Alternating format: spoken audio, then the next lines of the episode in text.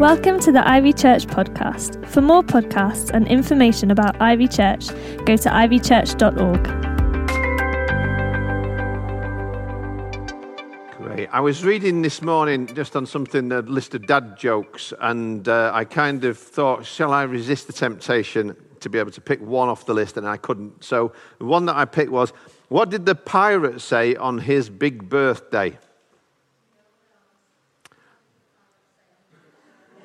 Thank you very much. what did the pirate say on his big birthday? I matey. That's good, isn't it? Oh, terrible, thanks. okay, that's it.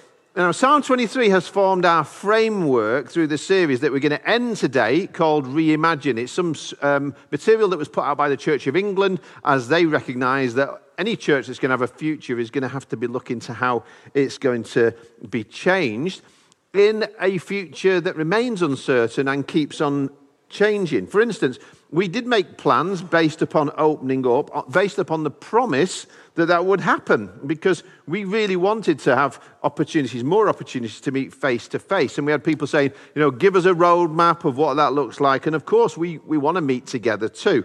But I have to say, and now this bit is opinion, not sermon, I didn't really believe the so called Freedom Day was going to happen when they said it was going to happen. I've not really had much hope that that would happen. I think the NHS is in crisis. There won't come a time when they're going to be able to say COVID is eradicated, and they even admit that. There's never, I don't think there's going to be a, point where there's no more cases. There's never, uh, we also know uh, you know, everybody is going to die one way or the other at some point anyway. And new variants will continue to emerge, and as a result, restrictions of various kinds and regulations will come too. And they'll kind of, over the future years ahead, I think we're going to see more or less freedoms being permitted, and it's going to go on like that. That's how I see it. And so I'm glad that the plans that we made were flexible and adaptable enough for us to be able to do more and to do it differently, albeit with the same restrictions in place for now.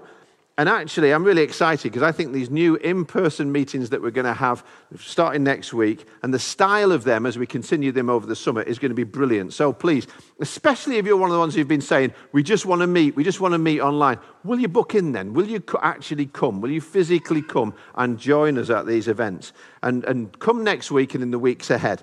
The more we fill up, the more we'll do. That's what I want to say about them. We're booking in for, if we end up with, you know, overbooking and oversubscribing, you know, we'll, we'll find ways to be able to meet more. And we want to do that. Next Sunday, as, as Hannah said before, there's going to be four one hour long in person services here and in Cheadle Hulme. They're going to be interactive, they're going to be fun, they're going to be safe for you to be able to come to and bring people. And if you really can't do that, then there'll also be an online service at 10.30 at, at ivychurch.org, and you can interact with that too, wherever you are. So, I don't know if you've got a Bible with you. We encourage you to, through the summer, to actually bring a Bible. Do you remember them? The paper versions, even, to bring that with you. Leave the phone at home if you have to, but bring a Bible and start to, you know, colour it in and underline it and do all those kind of crazy things that I like to do. And it'll help us to engage. I'm really encouraging people to get into the Bible this summer. And if you've got your Bible, or if you need to do it on your phone, you can open it at Psalm 23.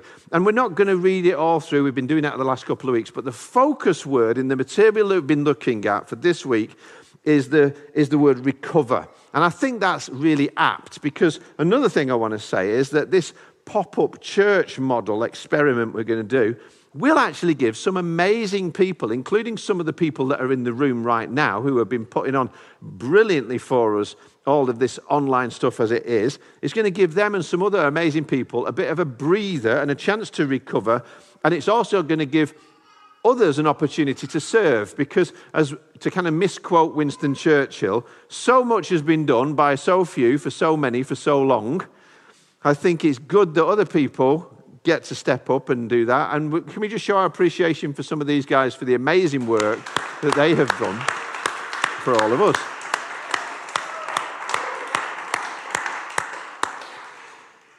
And as people go away uh, or have staycations, that gives time for other people to recover and regroup and realign for the autumn as we want to keep you up to date, and we keep up to date with what's happening in the country, and more important, what we believe God is saying to us about how we move forward. Because we all get off track, don't we, at different times. So every week in grow groups and on Sunday mornings, we've been studying Psalm 23. And the line, if you've got an underliner in your Bible, like I can see that Kathy's got hers open there, the, the line to underline for this time in recover is verse 3, where it says, He leads me in the right paths for his name's sake. He leads me in the right paths for his name's sake. I think we've got a, a, um, something that will come up on the screen as well to do with these different things. See, Isaiah said, We all, like sheep, have gone astray. But if we follow the Good Shepherd, God says that we'll find ourselves not necessarily on the same old familiar paths, but on the right paths. That's a promise. So, you know how the psalm starts. Why don't you, if you're in the room, read it out loud with me? Just read out loud the first line of Psalm 23. It says,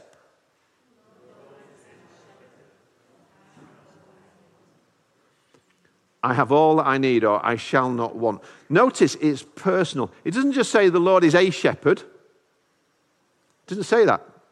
It doesn't say the Lord is our shepherd. David says the Lord is my shepherd. And when I realize that, then I get to know that I can depend on him for and he's what I need, and he'll give me what I need. And so all I really need is to trust him.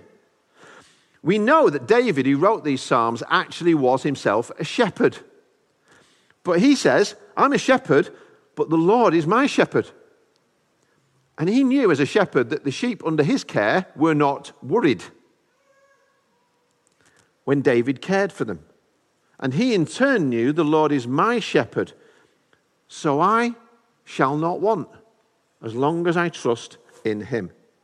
When I put myself in charge, when I become my own shepherd, it's not long before fear and frustration show up in my life. Or if anybody else or anything else is shepherding me, we'll soon be in want because actually all of those different things don't satisfy us. If money shepherds us and kind of leads us, or if we're led by our jobs or by what people demand, I'll end up dissatisfied, disillusioned, disappointed because nobody's perfect.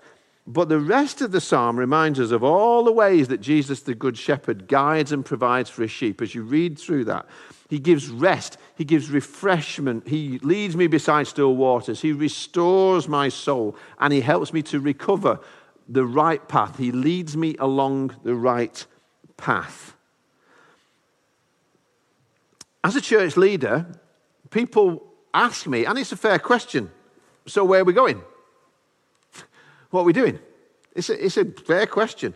But I never want to forget actually, Jesus is the senior pastor here. I'm a shepherd, he's the good shepherd. I follow him if I forget that, whenever I forget that, I'll be off track. And then I have to just come back to him and say, Lord, you're the shepherd. I want to follow you. I want to follow your lead. And you know what? That's best for everybody, isn't it? Just because it may look like I don't know where I'm, I'm going doesn't mean I'm lost. Because he's not.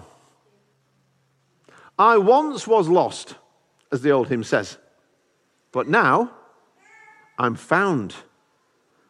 So I can't be lost again. The Lord is my shepherd, so I can never be lost again. You can't be lost when you're with the one who is the way and the truth and the life. How can I possibly ever be lost again? See, the most anxiety producing, stress inducing factor in the world today is uncertainty about the future. Trying to figure it all out ourselves. Who's going to lead us into the future? What's going to happen tomorrow and next week and the next day? That, that's why so many people are full of fear, addicted to the scrolling the news cycle as if knowing what's going on somehow gives you control over it. all these decisions and we make a decision, then we end up getting frustrated because everything changed again. And now, now what are we going to do? How can we know we're making the right ones? We can't. We can't know, but we can trust. We can't always know. But we can always trust. And when we make a wrong turn and we find that we've been going the wrong way, well, what do you do? Inevitably, you look back to the shepherd and you follow him and you find yourself back on the right, on the right path, the right path that he decides is the right path.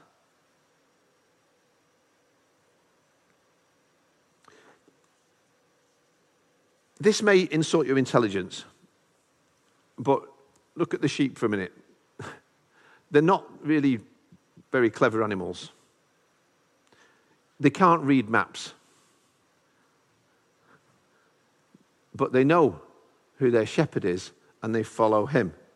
Sheep don't have to be clever, they just have to trust that he leads me beside still waters. He guides me along right paths. So rather than get a map, we get a companion.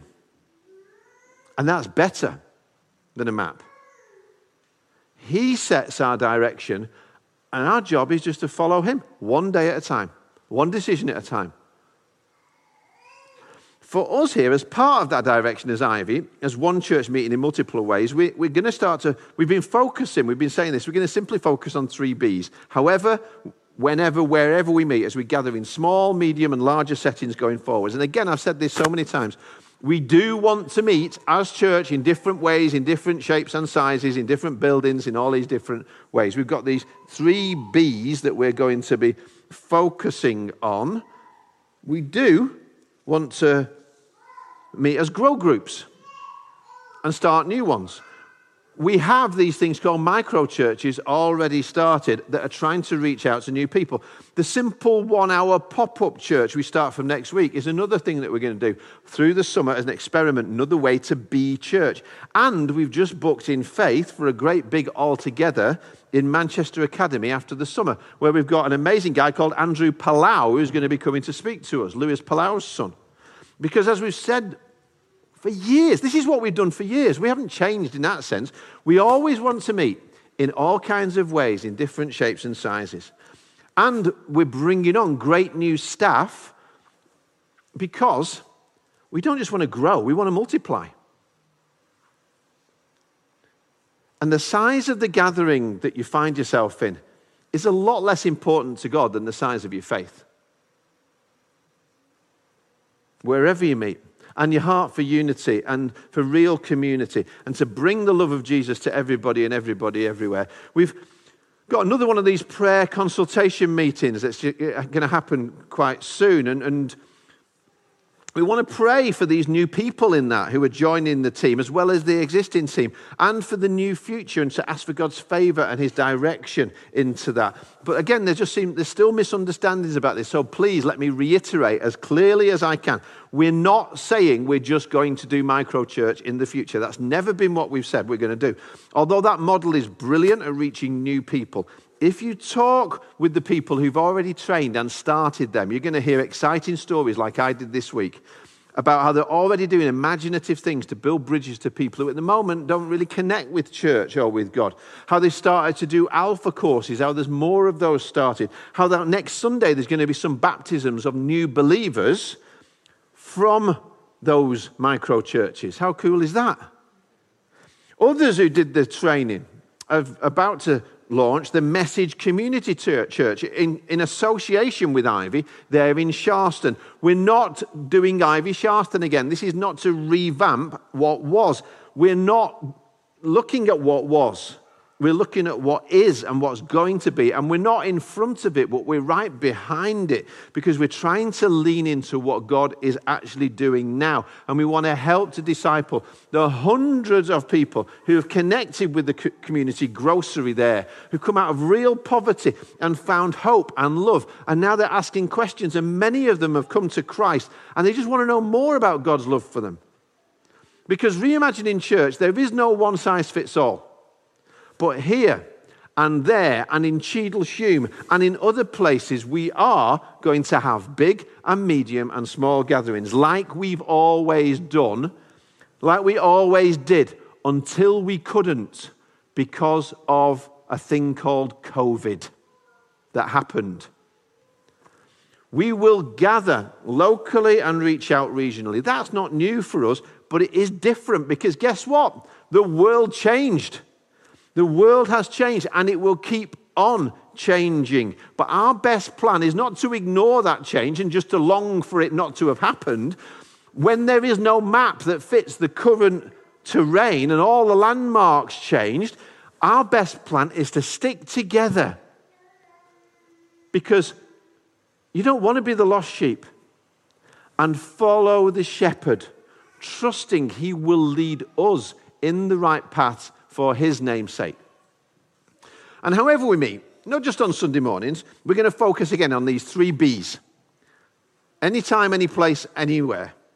To be a worshiper, say that with me be a worshiper, build community, and bless your world. Sociologists say that our, we're, we're, wired, hardwired for, to need. We have a longing for belonging, and it has to be met with us in at least four social spaces for us to be healthy. So, as Ivy grows out again from here, we aim to provide ways for you to grow and connect in all four of these ways. Though the world is hurting right now because these, some of these ways to interact and connect have been taken away from us. But they say, here's here's the list of them there's a public space there's, a, there's like a large crowd, some of which are just starting to happen, as we've seen on the TV, in different ways. There's large crowds now being allowed to gather in different ways. And, uh, you know, tennis and Royal Ascot and these different places. But you don't have to be posh to come to an Ivy all together. And yes, we're going to do them as we've done them before. And we can gather outside too, and we have done, but we're going to do this again, and we aim to do more so outside through the summer in organized and kind of disorganized ways, informal ways. And I, as, as we said again, I think it would be wonderful if hundreds of us would book and go together to Spring Harvest next April at Skegness, not just so we've got something brilliant to look forward to, but also because there's something amazing and faith building about being together with lots of other people and kind of knowing I'm not on my own because look at all of these people too. And, um, and, and, you know, some people love the big crowd, and for them, that's all about the big crowd. It's the only time you ever really feel connected to other people or, or to God. But if that's the only way, then you're really missing out because you can be a you can worship there, you can be a worshiper, and you can build community there, and you can bless the world in those ways. But the next size of gathering, the mid sized social space, maybe 50 or so, like a party with a purpose, where you connect with other people as you choose, we need that kind of gathering, those kind of numbers too. And we're going to make more of those available, like these pop up churches that you can book for. Then there's the personal space, if you can see that on the screen. Like if you have dinner guests, 8 to 12 people, we need those kind of connections as well. Everybody needs that to go deeper. You can't go as deep with a great big crowd as you can around your table with some people. And so this about, is like opening up our homes and our hearts to other people. We are made made by God to inhabit and flourish and thrive in all these different spaces. And one of the reasons we have this parallel pandemic, pandemic right now of loneliness, of isolation, uh, the, the crisis that is, is coming from that, the way healing comes from that, the way we recover back from that is to meet in all these different ways. And you know, the Bible nailed it long before the sociologists or the anthropologists said it, because God, right at the beginning in Genesis, said it's not good for us to be alone. We need community in all these ways, and you can get involved. Don't stay isolated. And finally, the last social space is the intimate space. Just two or three of you going deeper, sharing everything that you wouldn't share with everybody. So we've got these social spaces. I wonder which one of, ones of these you're strong in and which ones you're missing out on right now. And you get them anyway in, in the world, in the gym and in the coffee shop and in, in the, at the match. But, but what makes it Christian community? What's the difference? Jesus. Jesus is the difference. The recognized and welcomed presence of Jesus in these different spaces is what makes them Christian community. Which of those four spaces, as you look at them, would you count as church, as you understand it? Is it just one or two of them? It, do you just think of church, again, as being like a building that people come into? If so, you're missing out on the real thing because let's look at them again from the bottom up. When Jesus said, if two or three of you gather together in my name, I'm there with them. That sounds like church to me. He had 12 disciples who shared everything with him. They heard the words, they saw the works, they did the wonders just like he did. Sounds like church to me. And that was meeting in houses, in personal spaces, outdoors and indoors. We de- if we define church biblically and not just by buildings, we know that Jesus had 70 other close, committed followers that he authorized to go and do the business for him, to share the good news, to heal the sick. That looks to me like church in the social space. Huge crowds gathered to come and hear his teachings, thousands of people. And some of them even became followers and disciples when they didn't just come fish butties and go home the same, but they actually said, I'm going to take up my cross and follow you. So, looking at them, you can be more be in all those spaces. Be a worshiper, build community, bless your world. And in its simple form, that's being church. Here in Manchester, we love the bee, don't we? We love a good bee in Manchester. Buzzing, buzzing mate.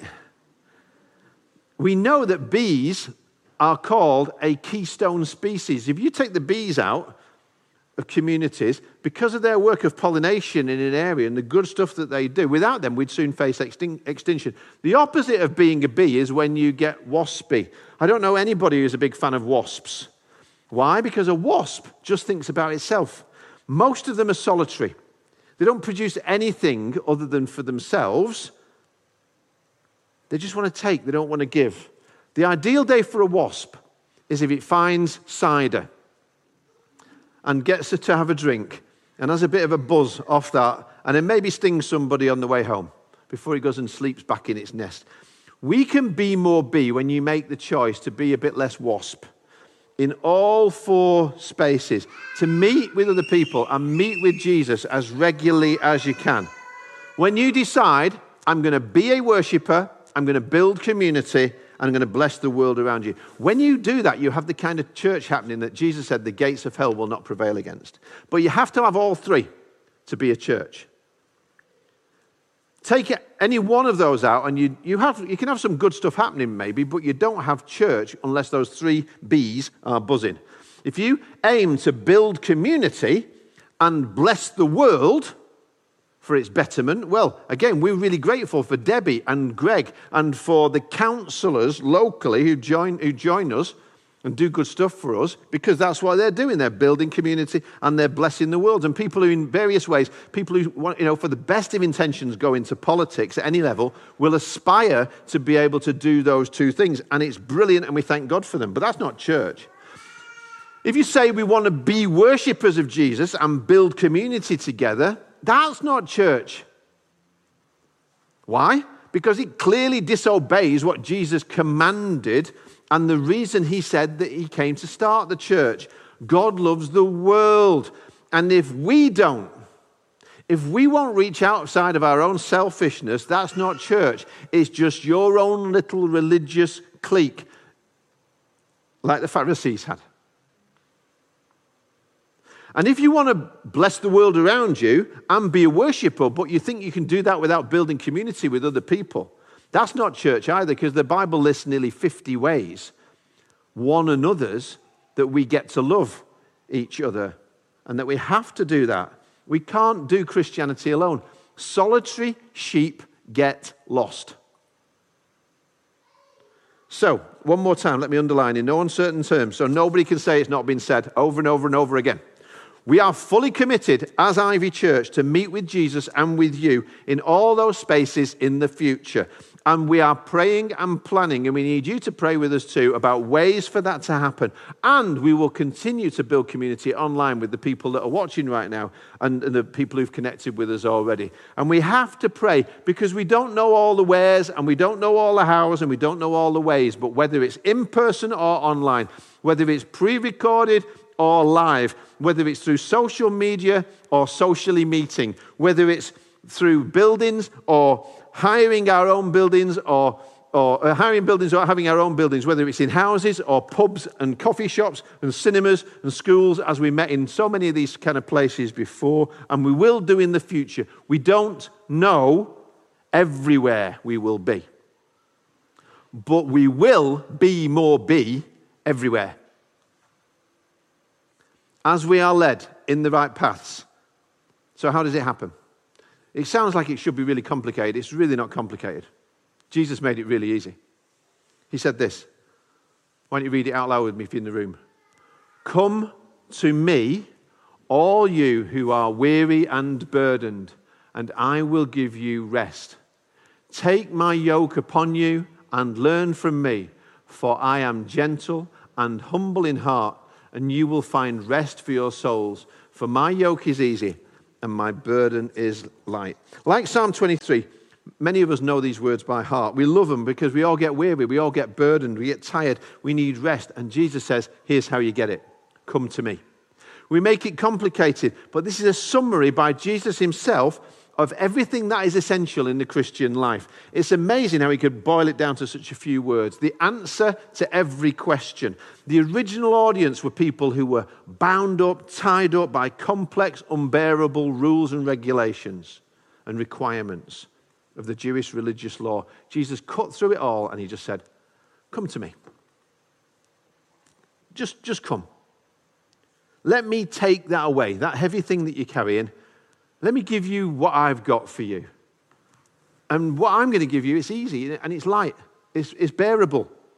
In Palestine, the oxen would be brought into the carpenter's shop and he would measure them carefully, mark out the wood, and then carve it before the ox came back for a second fitting because it was really important that the yoke fit perfectly to make the task of pulling the plough and the load that it had to carry easier so it didn't chafe or harm the animal. Jesus, what did Jesus, what was Jesus' occupation before he was a preacher? Jesus, the carpenter of Nazareth, would have made great yokes. Not dad yokes. I had to, I don't even know where that came from, I know. But I can just imagine outside his shop it would say, Our yokes are easy on a sign outside.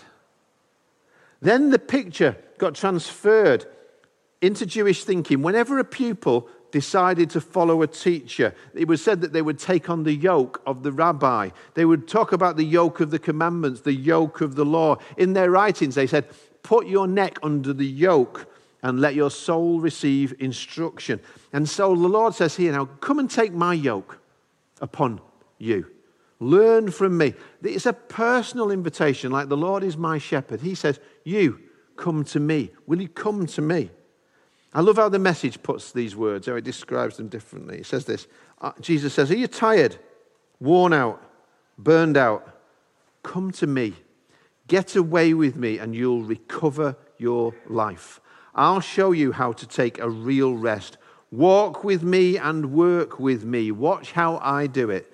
Learn the unforced rhythms of grace. I won't put anything heavy or ill fitting on you. Keep company with me, and you'll learn to live freely and lightly. This is Christianity, guys. It's really not that complicated. It's a simple invitation Jesus gives over and over and over again.